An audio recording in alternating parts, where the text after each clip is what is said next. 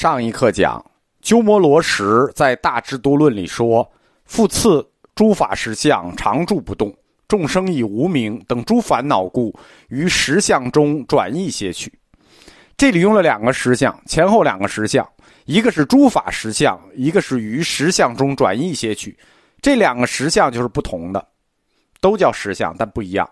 前一个实相，诸法实相，指的是法性，是真相。后一个实相于实相中转易些取，指的是表象。破除后一个实相，就是表象中的无名，对吧？以无众生以无名等诸烦恼故，破除这个无名需要什么呢？需要前一个实相提供的台阶前一个就是诸法实相，诸法实相提供的台阶是什么呢？三个台阶如法性真迹。这三个台阶又叫什么呢？又叫诸法实相的译名。因为鸠摩罗什大师他这个混用词的原因，所以他的法性与实相的概念比较绕，比较难懂。有兴趣的可以多听几遍。这是佛教易学的一个难点。事物的自性，它是有真相的，这个的真相就是实相，也就是法性，空。法性也好，实相也好，它都是一种不以任何人意志为转移的客观。为什么是客观？法性与实相是客观呢，而不是主观呢？因为只有这个实相与法性它是客观，它才能人人正德，对吧？客观的，不以人意志为转移的，才能人人正德，人人才有把握的机会，对吧？如果它是个主观的，那岂不是有人能正德，有人正不得？因为它很主观啊，它只有客观，客观的存在，所有人才能去。无差别的，那那看你资质了，就是说都有这种可能性证得。如果是主观的，就有人存在，就不存在这种可能性了。但是鸠摩罗什没有进一步的去分别法性与实相的这种客观到底是一种什么客观，因为客观存在它也有不同的客观存在，比如说它到底是一种纯粹的客观精神，还是一种客观实在。鸠摩罗什没有去区分说这个法性或者实相，它是客观精神还是客观实在。虽然鸠摩罗什没有分辨法性与实相到底是客观精神还是客观存在，就是客观的精神理念还是一个客观的实在，但是法性与实相是有一个通用原则的，就是说我们不知道它是一种什么样的存在，但它有一种存在的原则，这种原则。是非常清晰的，是不能误解的，是什么呢？断一切言语道，灭一切心行。大家记住啊，法性与实相有一个根本原则，虽然它是一种什么样的存在，我们不知道，但这个根本原则是清晰不能误解的。断一切言语道，灭一切心行。为什么法性和实相是断一切言语道，灭一切心行呢？因为他们的性质，法性与实相具有什么样的性质呢？对吧？中道观大家学过了，不生亦不灭，非有非无的性质。你说一种不生又不灭，非有又非无的性质，这个状态你怎么言语？怎么言语道来？你可不就是断一切言语道了吗？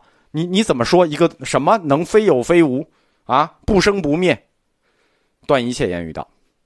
你断了言语道，语言是思想的边界，你心里怎么想，你可不是没法想了吗？这个状态你没法说，也没法想，你没法想，不就灭了一切心行吗？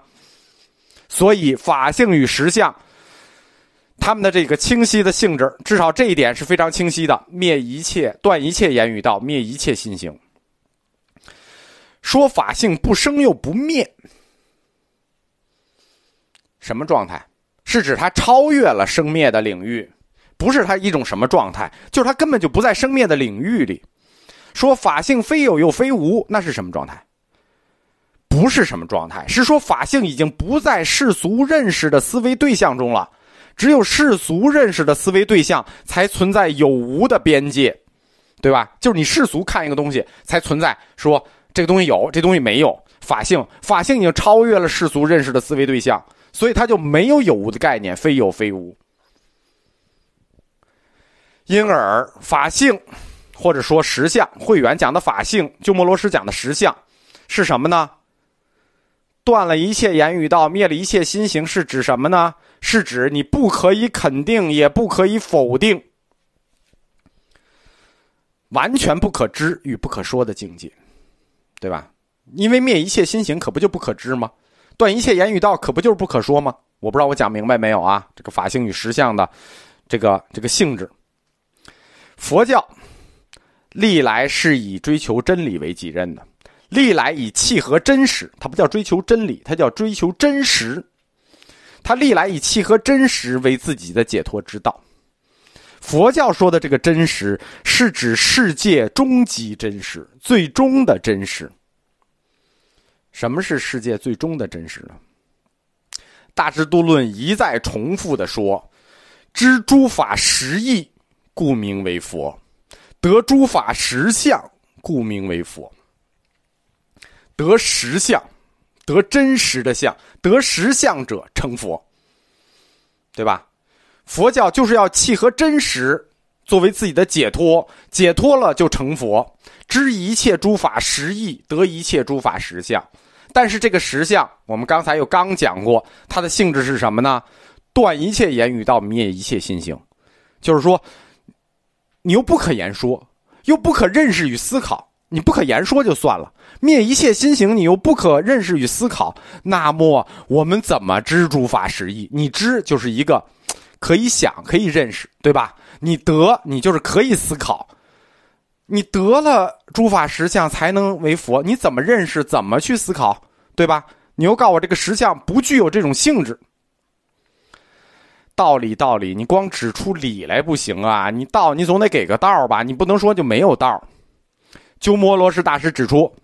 有道得实相有两条道对吧？就是说，不是这个，虽然灭了言语道，灭了心行，断了言语道，但也还是有两条道，让你得诸法实相，得诸法实义。这两条道是什么呢？一条道叫正，一条道叫破。哎，你看，就是一个叫立，一个叫破。得实相有两条路径，正与破。所谓正，大家都知道，正德、正德、正德。我们一说正德、正等正觉，什么叫正德、正等正觉？成佛了，正德了，正等正觉，正就是其中的一条路。但正的这条路啊，它又分两条。为什么？因为我们是佛教四框架哟。你正德这条路有两条路去，一条在佛教神学里正的这条路叫定，一条路在佛教哲学里正的这条路叫慧。对吧？一个是定学，一个是慧学。佛教神学里的正是定学，叫什么？叫体证，就是体体会体会正德，叫体证体验体证。这是从宗教实践角度出发的，从禅定入手，在禅定中与佛教的真理去相契合。这相当于什么呢？相当于无生法忍，属于一种无分别状态的直观。我们在。佛教哲学禅定的理论里讲过，这叫禅定中的看见。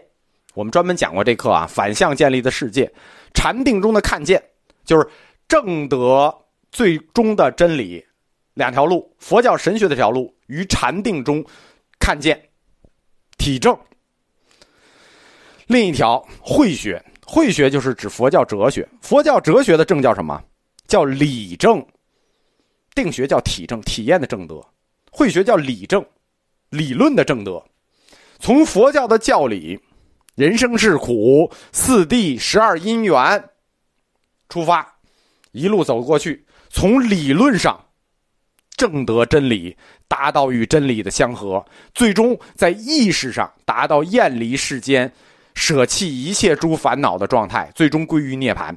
而这种涅槃就近乎深灰至灭。佛教哲学的理证，慧学，这叫什么？叫理性中的看见，懂了吗？定学叫禅定中的看见，神学叫禅定中的看见，哲学叫理性中的看见。因此，正这条路，就是说得诸法实相明佛正的这条路，就是有两条途径：宗教神学的体证与宗教哲学的理证。禅定里的看见和理性里的看见，那正正的这条路很好吧？好是好，鸠摩罗什大师都坚决的反对，持反对意见，认为不可正得。